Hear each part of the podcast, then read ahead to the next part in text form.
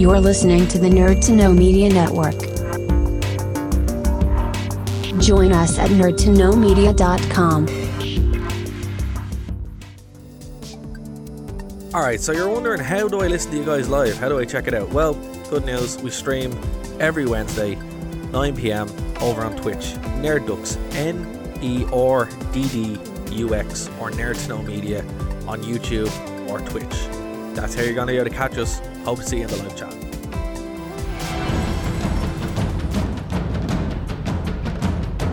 Broadcasting from the Blanchistan Center.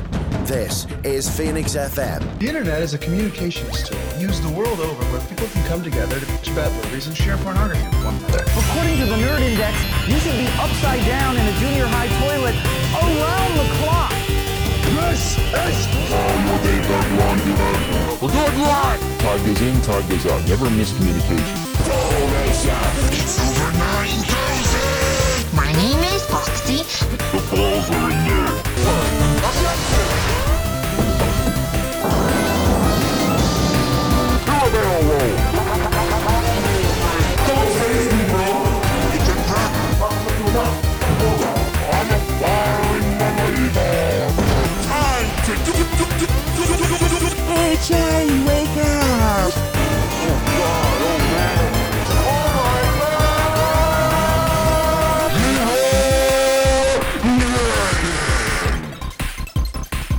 Hello, and welcome to this week's edition of the Nerd to Know Basis Show, hosted by Nerd to Know Media on Phoenix 92.5 FM. Uh, my name is Keener Calicorn, and with us are two wonderful guests from far flung parts of Ireland. Uh, Kev, introduce yourself first. It sounds like you introduced me. uh, yeah, I'm I'm here. I'm good. How are you? I'm very well, thank you. I'm thrilled to be here as always. And from the far flung and mystic valleys of Carlingford, we have. Hi, it's Mannequin Blue back again. now, Krusty Show Blue recording from a remote location.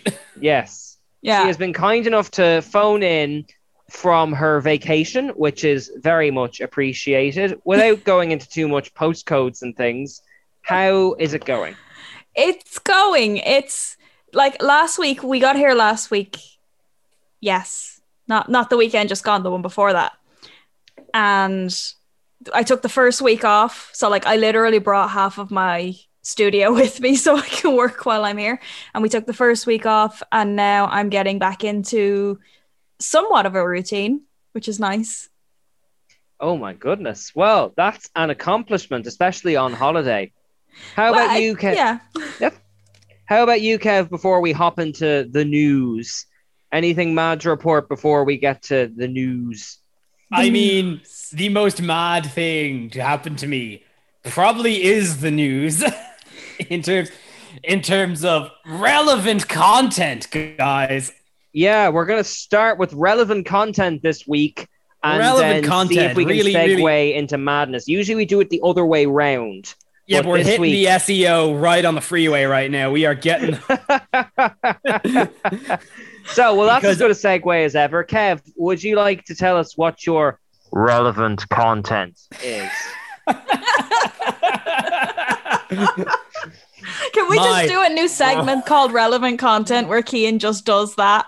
Oh, I No, plan it's to okay. this is my new bit. This is my new on it. No, it's, it's okay. We, do, we just repeat this show, except we ADR in everything else. My relevant content uh, is I. So I watched uh, on Netflix the new Bo Burnham special, uh, and it is like it's already probably like I think it's number one on Netflix. So like I, I presuming most people, except for obviously you two, have watched it. Uh, but it is truly a trip. Uh, the entire like the whole premise of it, it's a very off kilter comedy special because obviously it was quarantined. It's not in front of a live audience. The entire thing is recorded in his one room apartment over the course of the like the quarantine for the space of the year, and like the extent of it is you just watch this man with with truly terrible mental illness just unravel Oh. across this thing. Like, but it's still very funny, and that's kind of the strangest part. Like, it is it is very much like it is acknowledging the fact that he is not doing okay, but still making jokes about it. Like, I'm getting some strong it's- Rod Gilbert vibes off this already. it's so like I it's it, it's hard to explain it. It's very like it's very strange, uh, and like all the while it just it kind of cribs on like a lot of the jokes kind of like there's like a lot of the jokes are kind of about you know the destruction of the planet and late stage capitalism, uh, but also joke, but also like it kind of deconstructs the artistic process. It's so strange, but I can't help but feel like it is the most prescient piece of art Well then, uh, to come out I- recently. Sorry to interrupt your flow, but can I ask Hmm. for, say, hypothetically, if you were talking to two people who hadn't seen it, and indeed at least one person who hasn't seen anything Bo Burnham related, is this a So- good starting point? I'd say it's a good standalone in a way. Okay. Correct Uh, me if I'm wrong. Is this the guy that got famous through Vine? I don't think it was. I don't know if it was. He could have could have been through Vine. It was definitely YouTube. Uh, Okay. I know Like Bo he- Burnham's written films by now. Yeah. So actually, so then there's a little, there's a little bit of backstory on this as well, which he mentions actually in the special, is that he is so he's like an old old school YouTuber, like more than ten years ago when he was like when he was like seventeen or something. Like he uploading like kind of comedy songs that were all right. They're a little bit dodgy nowadays with modern sensibilities, but like eh, funny.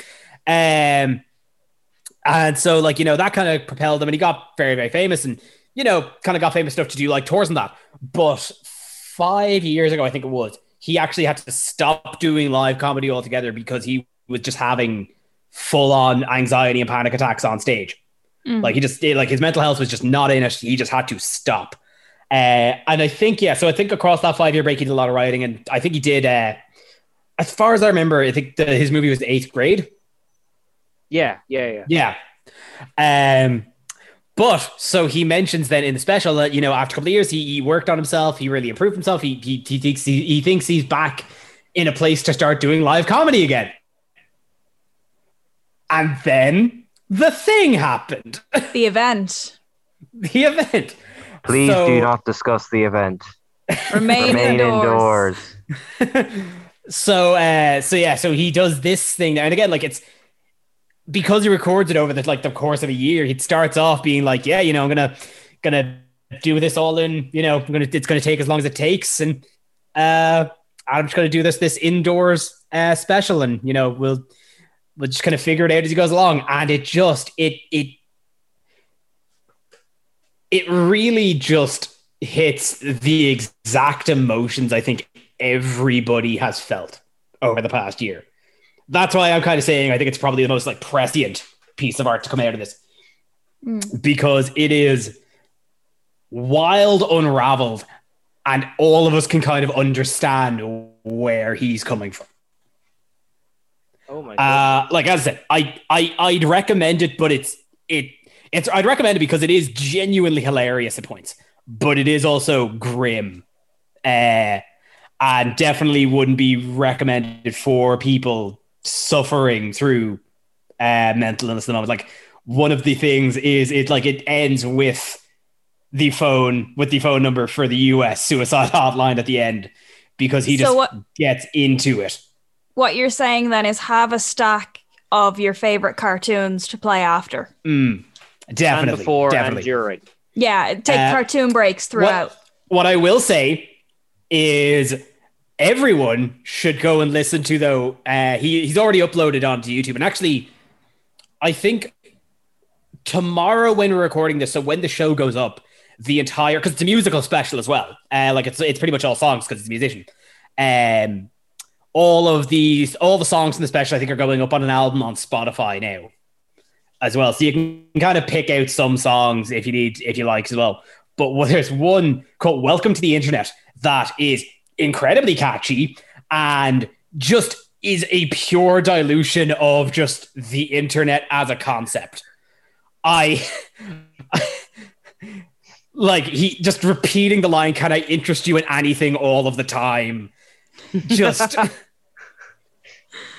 uh, definitely not safe for work, but truly hilarious. So you're not going to sing it for us now, no? No, no, God, no. Uh, On and- five, we're on, on at five. five. We're on, aside, yes, we're on at five, and also I think I'm hitting the point where I can't describe this anymore without literally breaking down jokes and you know just the poison of all comedy. You just have to watch it. You kind of just have to watch it. And the thing, But, like, but I, 'cause with I, that I little didn't. disclaimer above it. Oh, absolutely. Um, but and I remember like because I'd heard about it because everyone was talking about it. And at, at the time when I first heard about it, I knew it was something very, very dark and very cerebral. And I remember not being super into it. Listening to Welcome to the Internet was like, no, I'm going to watch this. This seems fantastic. well, actually, you brought up an interesting point because how much content, because we've had a year now of, well, more than a year really, of this new world we're living in. And like, there hasn't been a huge amount of content about lockdown. Like, Staged is the other big one that comes to mind. Have you guys watched that yet? I watched the first season. I really, really liked it. Yeah. It's yeah. I mean, we've probably talked about it on the show before, but for anyone who hasn't seen it, it's on Netflix. The first series is, and it's about David Tennant and Michael Sheen and their unfortunate families playing themselves as they try and rehearse a play so that it'll be ready when the lockdown ends. And they basically have a a scripted, granted, but a sort of progressive mental and friendship breakdown as it goes on. And in the second series, they're trying to make this TV show of the first series, and their agent doesn't think they're popular enough and is trying to recast them with more famous people than themselves to play themselves.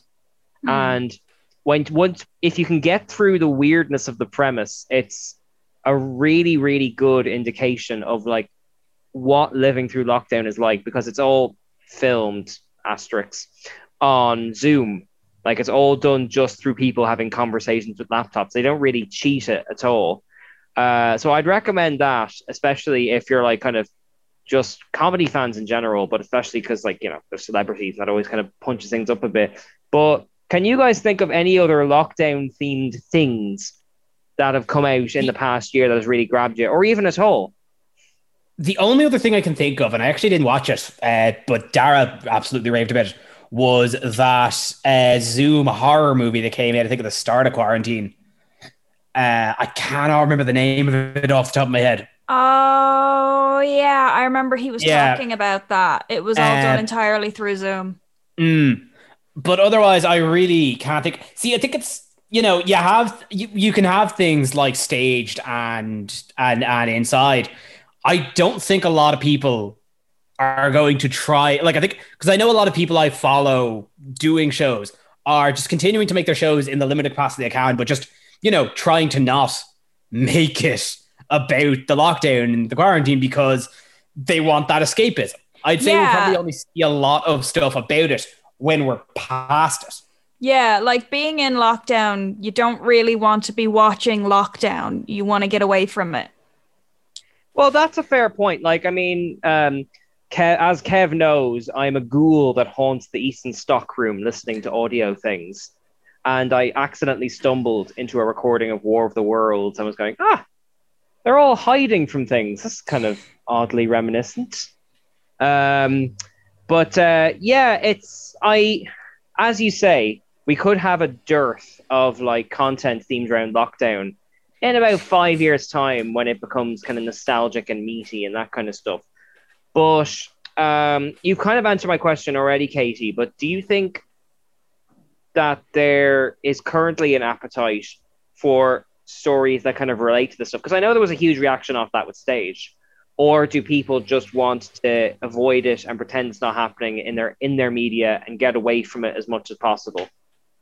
Yeah, well, I mean, I don't know about pretending it's not happening. I don't think it's necessarily that people are trying to pretend it's not happening. It's kind of more just it's the reality and it's because of the nature of what it is, you know, where you have to stay inside and look at the same four walls and you know, if you live with other people, you're talking to the same people all the time.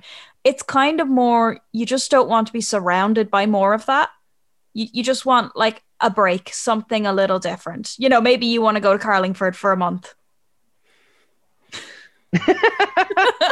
Just to pick a random example Yeah, off just, the top of your just to head. pull an example out of the air. maybe you know? maybe you just want to chat to Not, some sheep. not that you would know.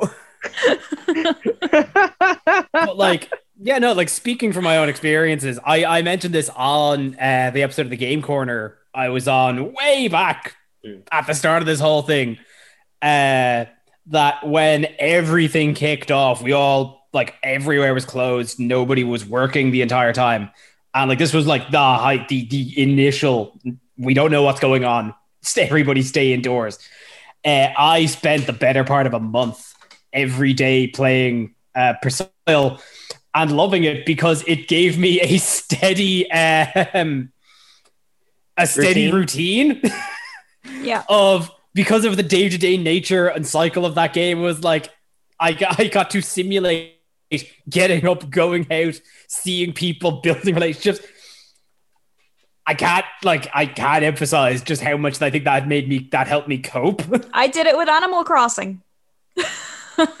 Every day, watering the plants, talking to the neighbors, exploring an island because you can go outside. So yeah, I think like, I, I did it with an infant. Uh, every day Ah. they wake up, they say, "Dada, feed me," and I'm like, "What again?" the Uh, most immersive game. You just ate child. yesterday. oh, I told not to go too far into personal stuff, but I told Kev this the other day in work. The most chilling four words you can hear at quarter to one in the morning when you think you're asleep is "Dada, I awake now." Oh, Not even crying, not just like Wah! not just oh oh oh great to see you. Just yeah. I'm up. I'm I'm awake dance. now. If it makes you feel any better, not that I'm comparing, you know, not that I'm going to compare your child to a cat, but there is a cat here that likes to go up and down the hall just screaming. Like Oh, just, She is going to, just but she is going to compare your child to a cat. oh no, Prim has discovered trains. She at any time, day or night, she'll run up and down our surprisingly effective acoustic hallway, going wah wah wah wah. She's gonna do it now that I've done it. I guarantee it. But okay, so not to kind of dwell on the lockdown too much, but I think we're now reaching a stage where we kind of obviously we've talked about media in general, but like I think we're going to have to start kind of putting this in a context and like because we're hopefully coming out the other side of it. And do you think there's going to be a lot of TV shows and things about that to come or is it just still kind of too soon yet?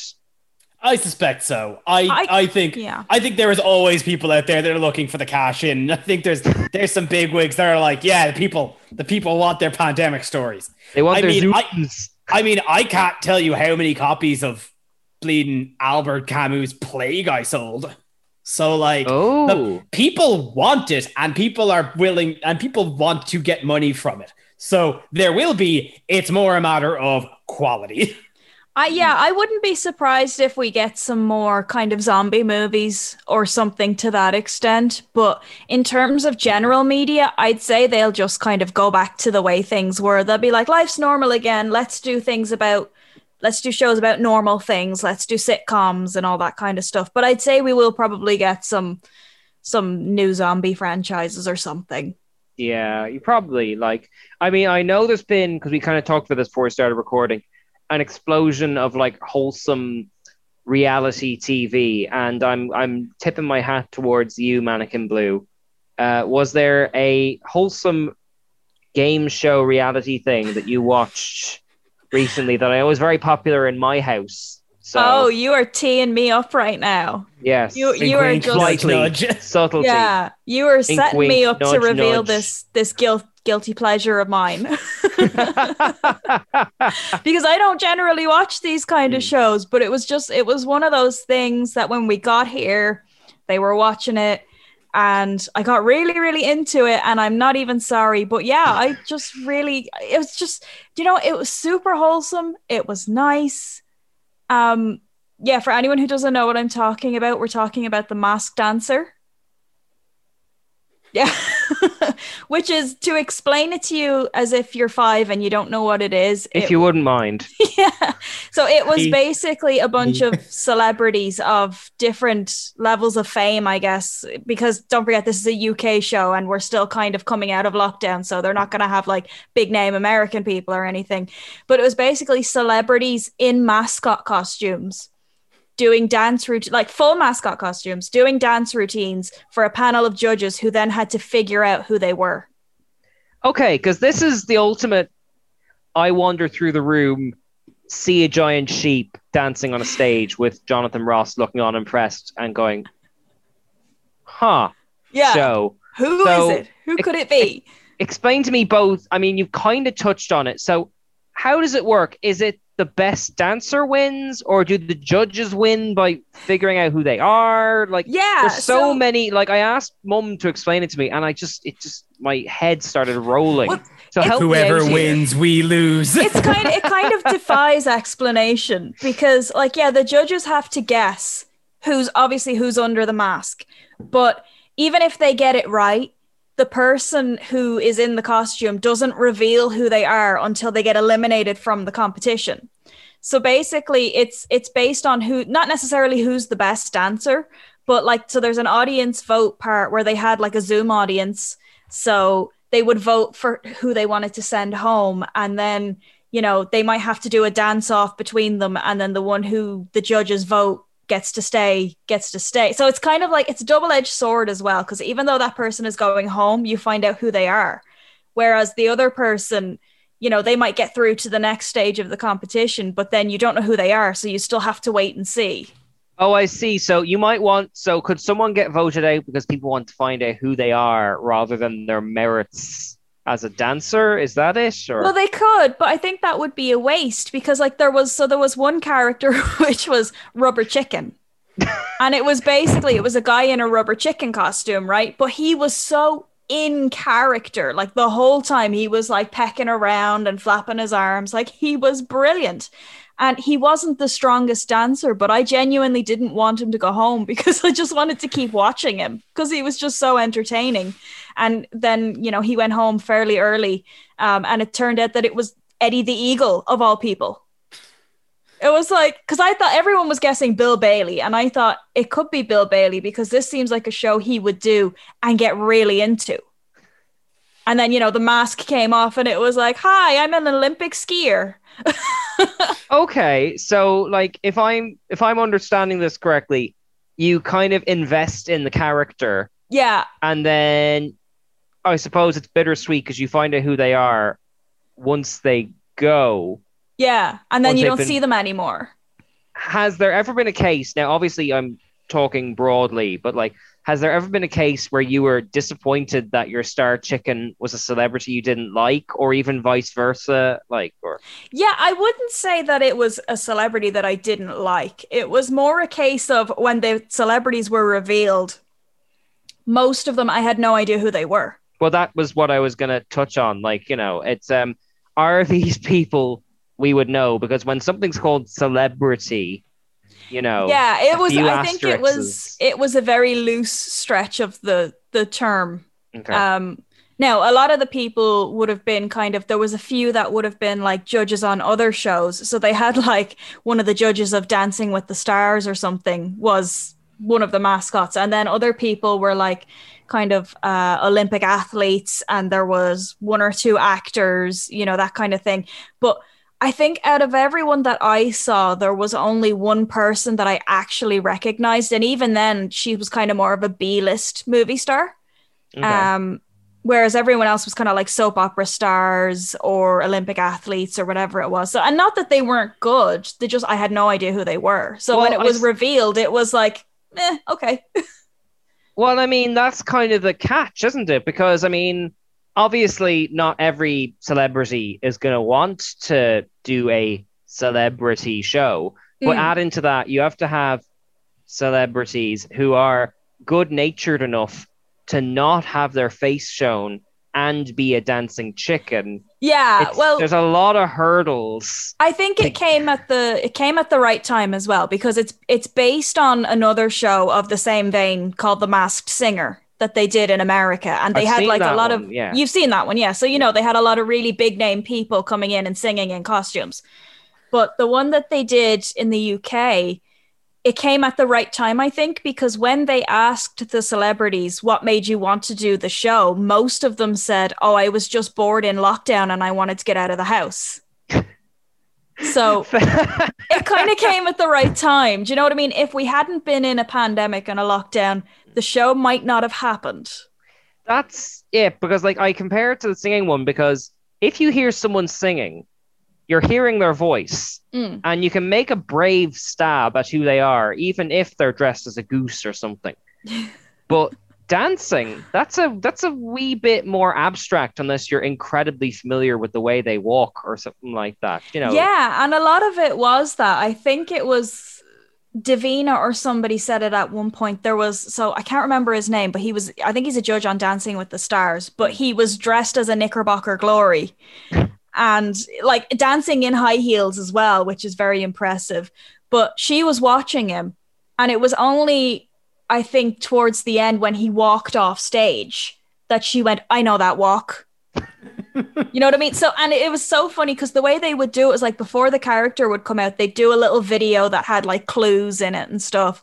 And it was all very obscure. Like, if you didn't know these people, you wouldn't know what the clues even were because they were really well hidden. And so it's funny that they had that whole thing of, you know, the clue packages and, and even in the dance routines, there would be maybe a sign on the background or something that was another clue.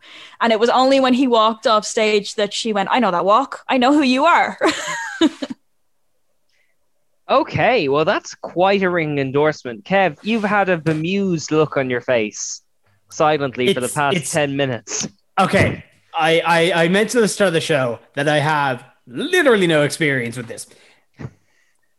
That is slightly false because this entire time I just remembered a clip from what I'm assuming was probably the Masked Singer because I think it was the US version that rocked around Twitter for a while, and it was the reveal of one of them where they pulled the mask off and there was nothing. And every like it's the most anticipated thing, and then from out of the mask comes Kermit the Frog, and everyone loses their goddamn minds. And it's just, I, I, I think Ken Jeong was one of the judges. That's why I'm assuming it was the American one. But it's just, it was just a clip that just circulated for ages. It's just, Ken, it was just How? Kermit propping How out of does the- that? With the size of the dancer, No, no, it it was away. a, it is a gimmick. There's no way Probably. he would be actually in As- there as a again, puppet within a mask. As I said, I only saw the reveal. Context is lost on me. This is literally my only expe- my only experience in this show. I mean, there is kind of a lockdown connection because I mean, there has been there have been friends I've made over the course of the last year for whom I don't recognize them when they take off their half masks because my image of the bottom of their face is completely different to what I assumed it would be. Who are you under the mask? That's just oh God, it. don't we have to don't have a beard. I'm, I'm not going to be able to do with this if you, if you have a beard. or like a really unfortunate tattoo or something. Oh no. well, I've invested nine months in this. oh God. I don't want to be your friend anymore. I've seen your face and it's not what I expected. Oh, lockdown's over. Would you- would you mind just actually Please. just, just keeping Please. it Just- on? Is this what internet pen pals feel like? You know, when they meet in person? Oh, that's some retro type internet pen pals on MSN boards. yeah, well, yeah, I was trying to be wholesome about it. You know, I didn't want to go down a catfish route. Yeah, yeah, yeah. That's fair. Uh, well, speaking of we things that have become weirdly successful over the lockdown that also happen to be somewhat reality shows, have you guys watched Taskmaster yet? Yes. No. Oh, yeah. Oh, I, I think I think in terms of anything reality show, I need to clarify that I do not have like a public TV connection. Oh no, I'm you I'm- can you can I watch live- this online. I and then and I still will not. But Kev, but so Greg yeah, so like Davies, who hosts it, has the most Kev energy Should we I've ever explain it seen to in a person like that wasn't five? you. please explain it to me like I'm five. Okay. So Taskmaster is basically, in a nutshell, you get a bunch of comedians.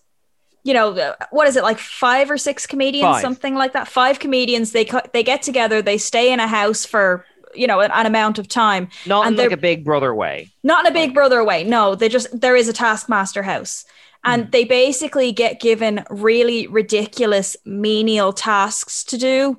And you know it might be you have to do it in a certain amount of time or in a certain way or what like ridiculous tasks that you would never even think of. So you know for example they might go into a room and there, there's a watermelon on the table and they're told okay you have to you know, eat as much watermelon as possible without using your hands or something like that. Like it's totally ridiculous.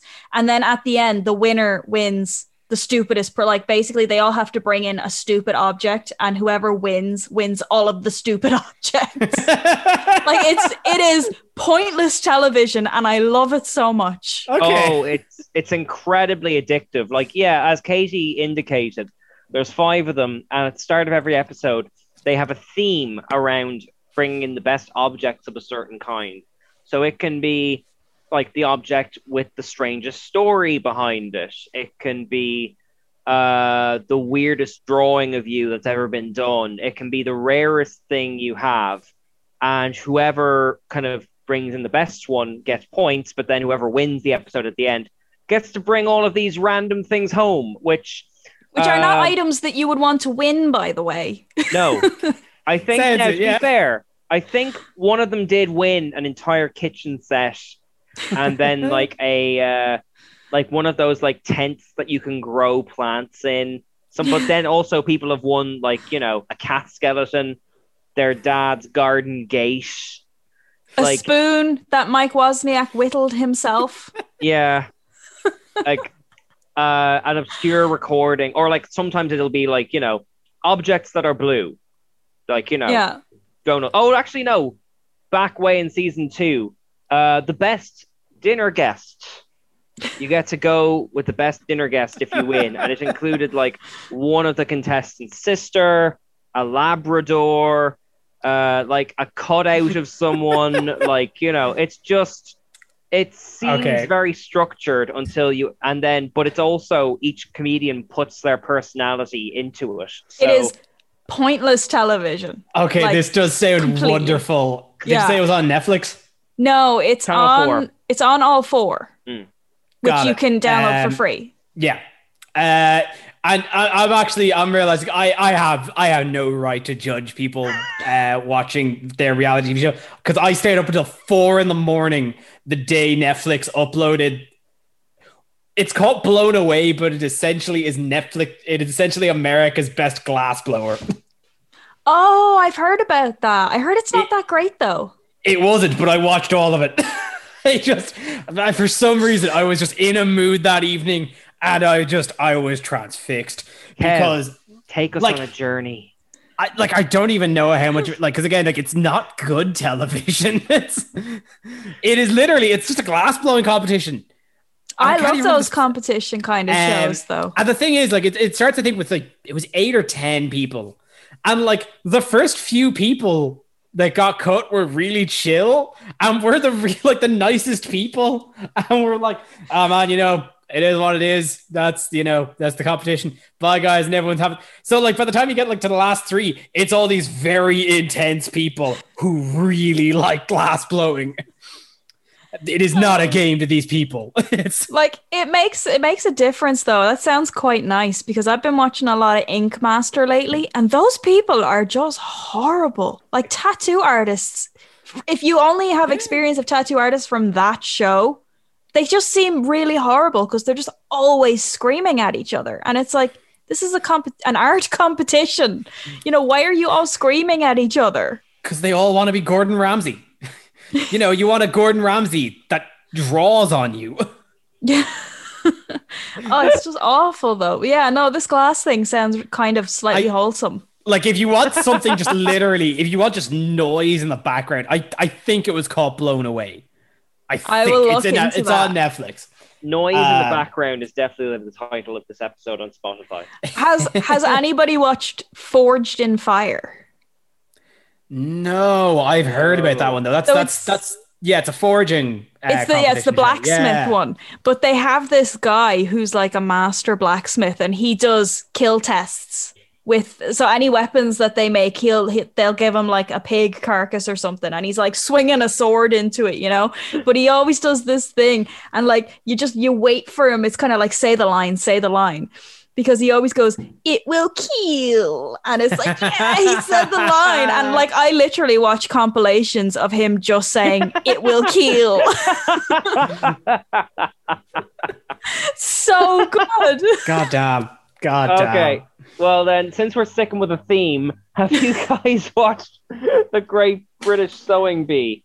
Yes, I saw I saw the finale of it the other day. I didn't I haven't seen all of it. It's, but I it's saw on the, currently as we Oh, are well- recording this. not the finale. What was it? The one the one where they did Saturday finale? Night Fever or Showgirls Right. or whatever it was. I don't know why I said finale. I got excited. It's okay. It's a very you know what I. It was a you're much more quarterfinal, excited than that's what it was. It was Please, please explain the Great British Sewing Bee to us, Mannequin Blue. Well, I mean, I've only seen one episode, but it's basically all of those shows that we've been talking about, but for sewing. well, let's let's go into a bit more detail. It's it's for me and Stevie. It's helping us with our cosplay drought, as it were, Ooh, because nice. like it's basically what it sounds like. It's it's it's your fix if you miss the Great British Bake Off. It's And the professional people- Bake Off isn't as good. Yeah. I think Yeah, that's no- running now. And I watched one episode and I went, this isn't fun. Like, where's all the fun? this isn't the Great British one, is it? Or Yeah, but it's the professionals. So it, oh, it's oh, I not. like those ones though. You invest in characters, like Well, I've only seen like part of one episode, so it's like I like the I like the one with um, what's his name, Paul and Prue. I like those ones. Right. The professional one is like completely different judges. It's like a French guy and a Chinese woman, and you know they're fine, but they're very very cruel. in that case, I think we must be watching two very different shows because I watched the one with Sandi Toksvig and like you know, That's that's the amateur one. Oh my god, how many tiers, no pun intended, are there to this baking? Yeah, so apparently franchise. there's what I learned last week is that there's there's one that's actually called the professional bake off. And it's Oh. people it's they come in in teams from what I've seen anyway is that it's it's in pairs and these people actually run bakeries and they have to come in and impress these two really um they're just like really harsh critical judges who will tell them every single thing is wrong like they if they have to make a cake of a certain size this woman will come in with a ruler and like measure the cake to make sure it's the right size and yeah it's it's really tough watch It's well then you and I must be watching very different shows because the what's funny is like around the time that me and my fiance started going out, she introduced me to this and I introduced her to The Apprentice, the UK one. Mm. Uh, and the thing about the U- the UK Apprentice is that most of the characters are reprehensible because that is what people in business are like on TV. yeah Uh, and when they go, like you're kind of like good riddance or "Oh, okay, fair enough. The Great British Bake Off, everyone's incredibly nice, yeah and you want none of them to go, which makes Yeah. it agonizing. The more supportive they are of each other, you're just like ah, be And you- slightly less nice to each other to make it like easier on me, and it just they never give way. You The know what I actually quite enjoyed in the same vein as well when it was on the Celebrity Bake Off. I thought that was really wholesome. That's the, that'd be the brand then. Yeah, that's the. I've seen the Derry Girls one uh, as well. Like you know, it's just everyone. I have I, I have seen clips of the Derry Girls Bake Off, and the, the the actress played the nun just could not keep it together the entire time. It's so funny. Yeah, so I mean, not to to kind of put a bow on this, as we've sort of gone down a rabbit hole, there does seem to be a greater appetite for like wholesome reality shows that aren't about conflict and that bring people together. Like even with Taskmaster's most recent series, they're still two meters apart. Mhm. But as opposed to like the Bo Burnham example, there does seem to be this want of just like celebrations of nice things and escape and, all and that just kind sil- of- silly content. yeah, and that I could be actually- down. Go on, Kev. No, sorry. I as we were kind of wrapping this up, I I didn't want to cut across you, but I also just remembered that there is actual news as well. To have What? this Relevant content. relevant, Relevant content. content. because sorry, because I, like I I loved listening to you guys, but I also just wanted to like scroll Twitter for a little bit idly. and I just remembered that Netflix are actually currently in the middle of doing their Geeked Week uh, live streams. Have you? Do you guys know anything about this? No. Essentially, Netflix are doing their own, basically their own Comic Con thing at the moment.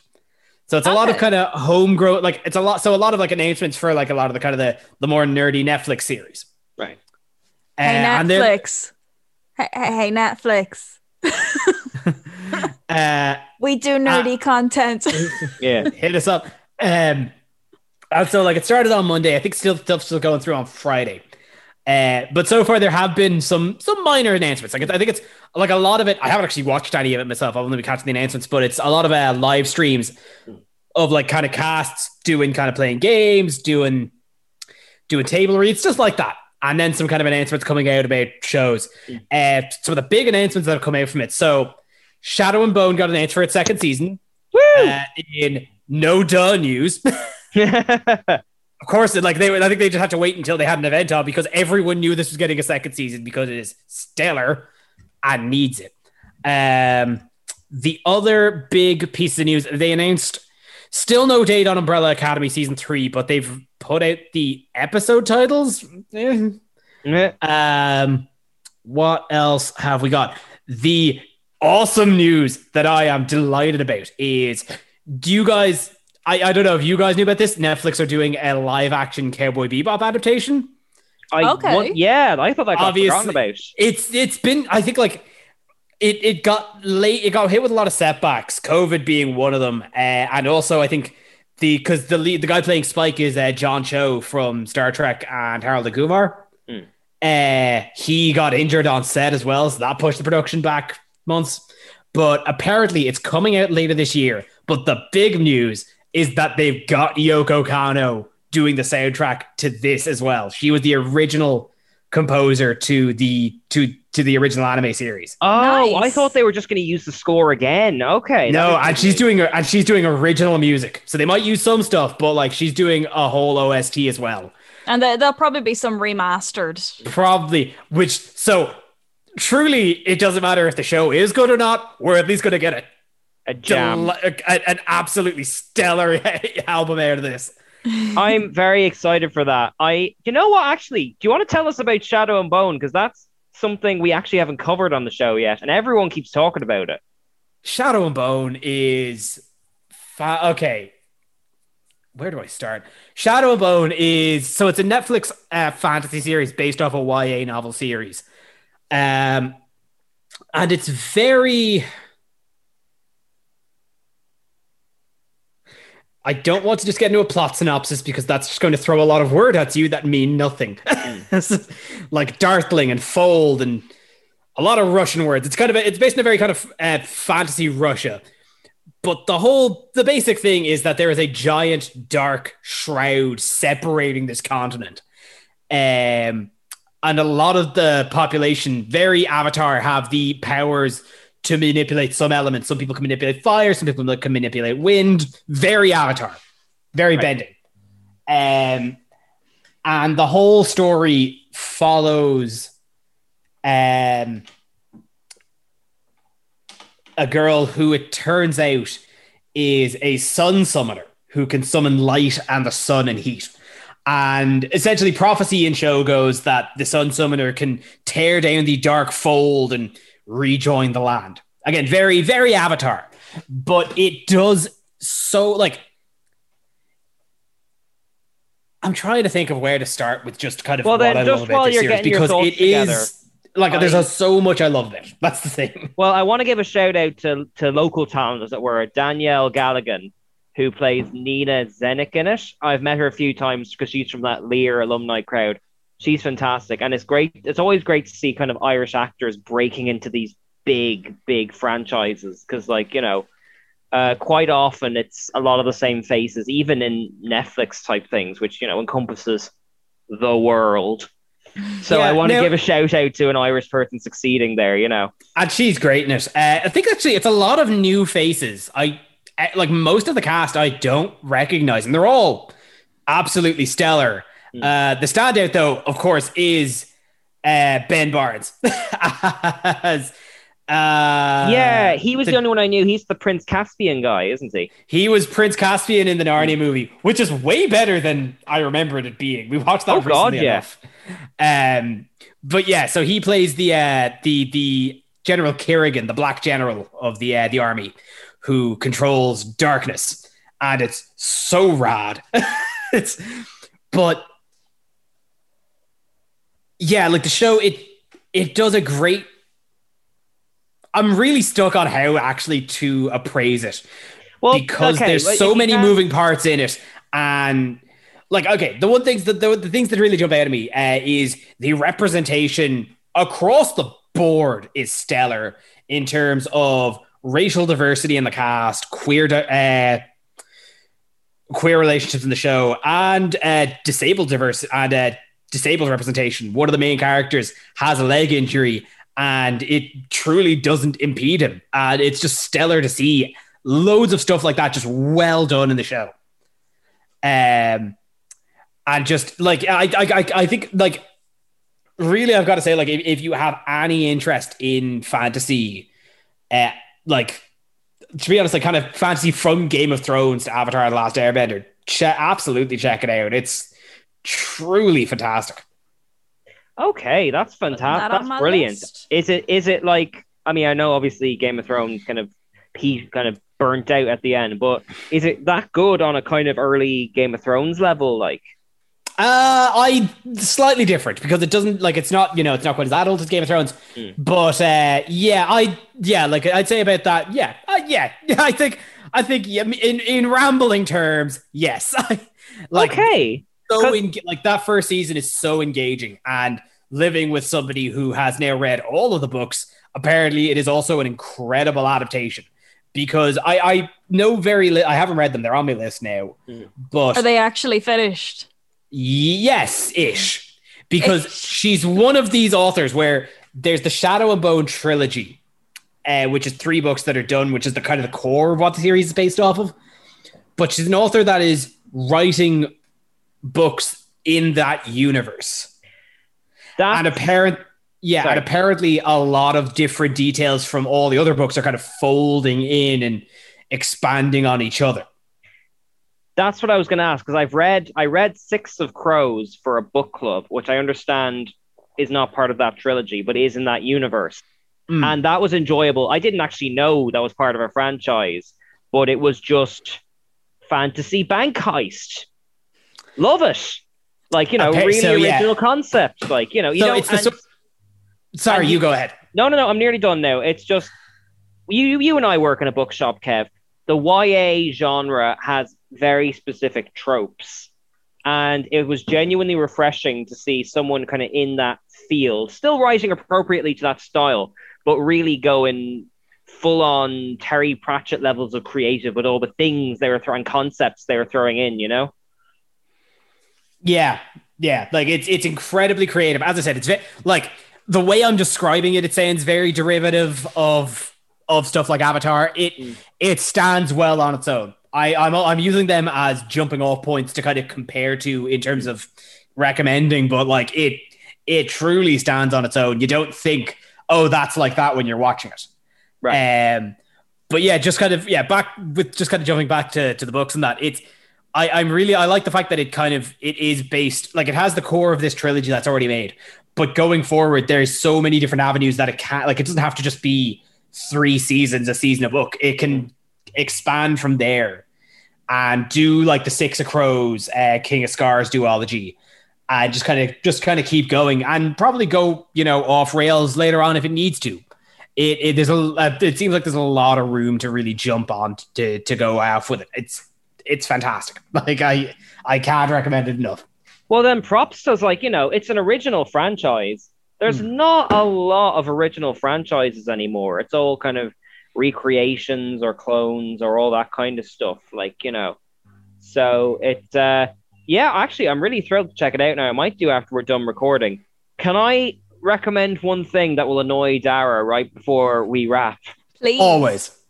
Uh, have you guys seen the Bad Batch yet? No. Uh, is that the the movie with Jason Momoa? No. Um, the Bad Batch is the most recent Star Wars series. Okay, so there's two Bad Batches then, because the one I've seen was like Jason Momoa was a cannibal. Oh my god, you're gonna have to tell us about that first. We're gonna loop up, put a pin in that. you know, you you do yours. uh, You we'll circle back around. No, don't you dare not tell us about that. No, no, I How just- I just need to- I need to actually Jason double check. Momoa cannibal on the table and expect anything I say to hold anyone's interest. No, no, no, no, no. I just, gonna- I No, no, just no. need to check that it's actually a thing because I've been wrong about things in the past. No, no, so you we- do we- your we- thing and we'll circle we- back to it. We we get Dara's goat first, then we go to this. Oh my god, you've just torpedoed me in the worst way possible. But Sorry, okay. I, I uh, just actually small pin. yeah. Uh, the oh, sorry, I knew there was something else on this Netflix thing. They've also done a small behind the teens teaser of uh, their Sandman series that shows Oh bits off and yes, the cast of that's looking really good. Yeah. Sorry, just I, I spotted that again there, and I knew there was something. Well, else in the back of my actually, let's let's segue into that because, um, like you know, we spent a lot of time talking about sewing in this episode. So, um, the Neil Gaiman adaptations have been a tiny bit hit and miss. Like, I mean, do you guys have particularly high hopes for this series, or do you have any feelings about it in general?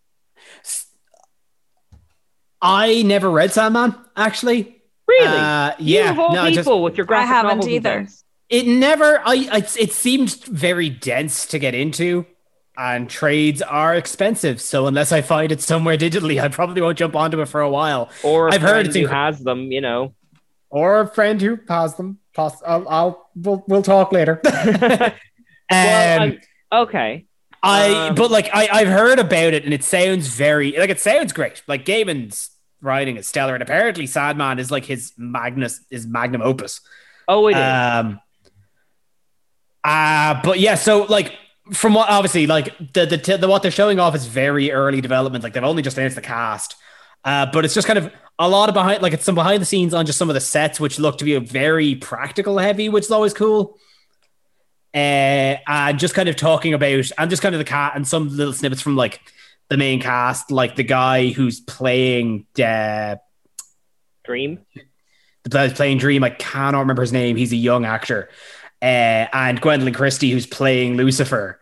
Um, just talking about how they're such they're just massive fans of the comic and just you know re- like want to be involved and really want this to be as good as it can and just at least some of like the con and again it's between all we got really shown was like the concept and then some of the sets but like it looks like they're definitely putting a lot of effort into it which i'm good which i'm glad to see Well, that is true. I can. I'm. Must confess, I'm slightly nervous. I maybe I'm alone in this, but I was really let down by the Prime Video's American Gods. That would that felt really, really shallow. I saw And- parts of it and I I just couldn't get into it. No, were you a fan of the book or? Well, no, I haven't. I I can't say I've even read the book, but I just the show itself. I don't know. It just felt kind of forced. It's yeah, it's dwell too much on it, but American Gods is a very, for lack of a better word, subtle book. It's basically a road trip around America where everywhere they stop, they uh, encounter some sort of forgotten god, and in the logic of the universe, if people stop believing in you, the god loses power. So there's a lot of kind of dense details, and the TV show was a bit big and obvious. It definitely had its good traits, like uh, your woman from the X Files playing the the embodiment of media, like as David Bowie one minute, Marilyn Monroe the next. That was great, but like it felt also incredibly shallow and obvious. Like you know, if the example I always go to is there's an opening segment about Vikings, and someone steps off a boat into America Mm. and gets killed. But he doesn't just get killed with an arrow. Every single inch of his body is covered impossibly in arrows, and he explodes into a river of blood and all that kind of stuff. It's like every it's like if you had a setting for violence and language and all kind of stuff. Everything was just set. All right, guys, gonna have to leave it there. Um, thanks very much for everyone who's listening on Phoenix ninety two point five FM. We do appreciate it. Um, but if you want to get the rest of this show, go over to nerdtoknowmedia.com. What are you waiting for? Go right now. Nerdtoknowmedia.com is where you can find the rest of the show. Countless shows. We have shows pretty much on everything. It's where you're going to find them first. Tons of wrestling shows, nerd shows, everything that you could possibly want is over on Nerd to Know Media right now. NerdToKnowMedia.com, of course, if you would rather the, the visual version. Nerd to Know Media on YouTube. We're not hard to find at all. So we'll see you next time here on Phoenix 92.5 FM.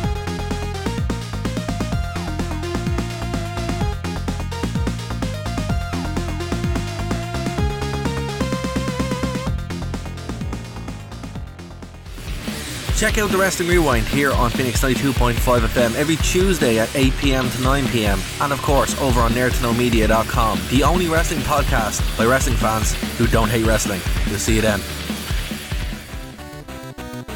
Thank you for listening to a Nerd to Know Media production.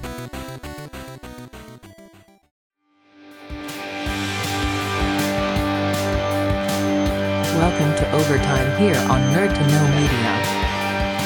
River of Blood and all that kind of stuff. It's like every. It's like if you had a setting for violence and language and all kind of stuff. Everything was just set to the loudest setting, and I- that made it really hard to engage with. Like I have to counterpoint though, because Okay. you say that net that Gaiman adaptations are hit and miss. Off the top of my head, Coraline, Stardust, and Good Omens. Obviously, Good Omens, you could argue is more Pratchett than Gaiman, but involved. All three are incredible. like as That's as true. standalones and tr- as adaptations. Uh, so like I think there is promise for it. I obviously I think I'm going into it obviously not having read it, Hmm. so I don't have I don't really have expectations. So just as long as it's not cheap and shallow, I probably will. I hope to enjoy it. I'm sure, like I'm sure there'll be people out there that will that have oh, like almost overblown expectations because I know it is such a such a well loved fran- uh, property.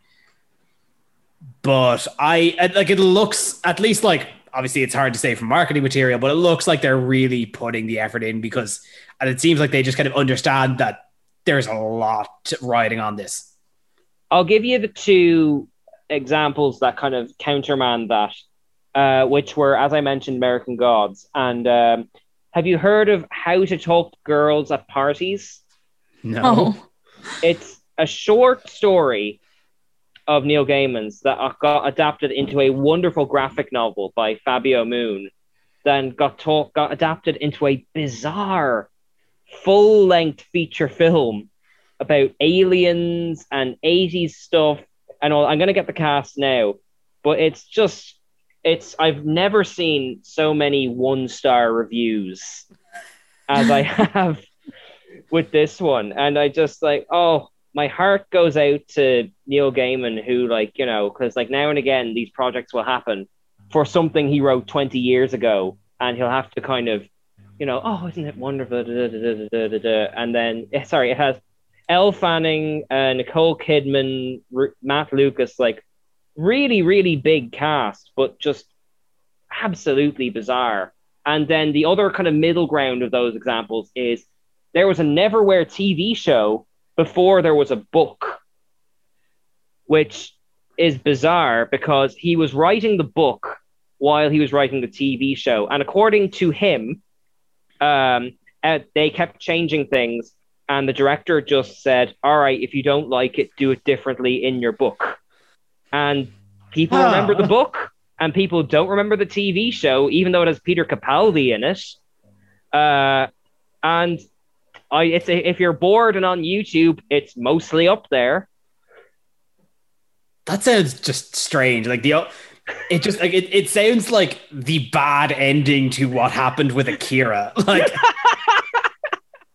uh, for for for those of you that don't know, uh Akira, the the critically acclaimed anime movie uh, and manga series by Katsuhiro Otomo, landmark foundational title.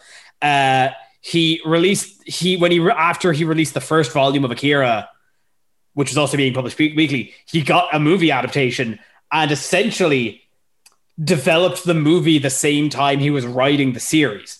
Right. And he like he was heavily involved in both. Like obviously, he, like he wrote and drew the entire manga on his own, but he was he was a main producer on the on the film. So the they're two series that essentially have or two projects that have essentially the same plot that just take wildly different swings at it. Because he hadn't even finished the manga by the time the film finished, by the time the film wrapped. So like it's this kind of weird thing where the film influenced the manga, even though the manga had come first. Again, weird kind of stuff like that. Uh, well, you get are- that now and again, though. Like the Scott Pilgrim film went out before that series Hmm. finished, and kind of has to, which is why two of the X's kind of get merged into one and that kind of stuff. Or like, um, or just to kind of go by adaptations in Eason's, whatever the motto of Eason's is. Uh, we are currently selling the Evangelion manga, and that was one that came after the TV show, but it has little luxuries like explaining things and filling in plot holes. You know, you don't watch you don't watch Evangelion to get things explained to you. You watch I it to be sad and not know why. I always understood it as mech suits and boobs. Yeah, it's that as well, but also But they're 14 though. Yeah, but Yeah, also the but- terrible realization that nothing in nothing in, in life is fair. Also, you're a god and you just doom the earth. It happens. Just to save you It watching happens. 25 odd episodes in a film. It's it's a Sunday. All right, that seems as good a time as any to segue. Jason Momoa cannibal. Katie, I think I, I, I'm loosely timing this. You've got five minutes. Okay, so yeah, so I haven't seen the entire movie, but I've looked it up and it is a real movie and it's called The Bad Batch. Right. And apparently, so I obviously Jason Momoa is like the leader of the cannibals, but the way they do it is they don't kill people to eat them. So what they do is they basically have these people like chained up in their compound, and every so often they just come in and like lop off a leg or an arm, you know, and kind of tourniquet the wound, and then they're like, okay, we'll be back later for the rest of you, kind of thing. Um, Very casual really- like that. really bizarre. But apparently, apart from Jason Momoa, Keanu Reeves and Jim Carrey are also in it. Um, and a bunch of other celebrities. Um, but it's gotten very terrible reviews. Even better. so I to think I need to I actually don't want a film like this the to whole be thing. good. Are you kidding me? Yeah, but it's yeah, so it's it's it is called the Bad Batch. Um, so I didn't I didn't dream that. Um, Hold on, was it only 2016? yeah, it was like 2016, Oh, so this is post Aquaman casting. yeah, Jesus. This is this is post John Wick, Keanu. yeah. I'm gonna say I'm gonna Maybe take a leap of a faith screening. and say this has been sat on the shelf since 2011, and when one of them got famous, it suddenly got rushed out the door because there's no way you could get Well- these people post John Wick. As far as I'm aware, Jim Carrey's character. Now, I haven't seen the entire movie, but apparently, I have seen his character, and you never even know it's him because he you don't you don't see his face.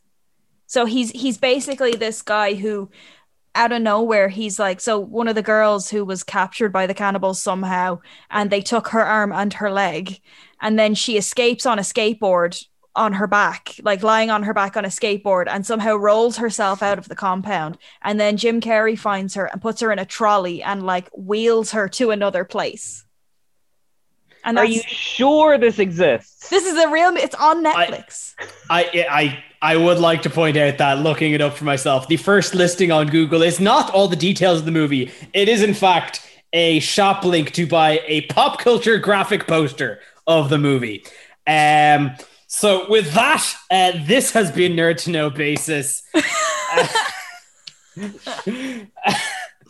Are you kidding? Are we out of time? Where I think we're at time. well, sugar. Now I can't review the Bad Batch, the proper one. Well, No. we should. We we we'll have to do a screening of both, I think, and compare. Oh no, yeah. This, no, no, this is this is exactly for Dara. We almost get to Star Wars and then we talk cannibals. This Dara, this goes out to you. Enjoy the edit. Um Oh so my God. I, I'm That- veering this bus Why did no cliff. one ring the on at five bell? when we started talking about hacking limbs off.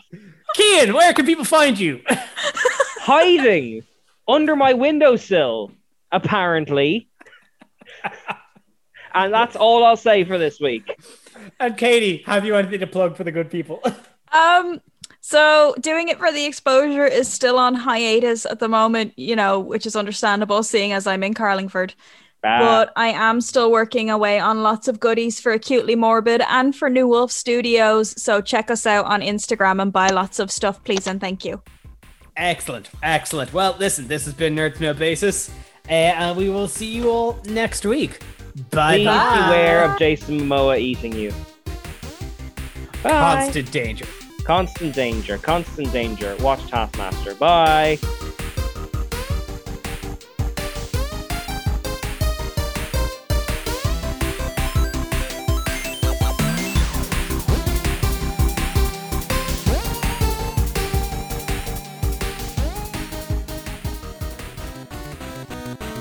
Thank you for listening to a Nerd to Know Media production.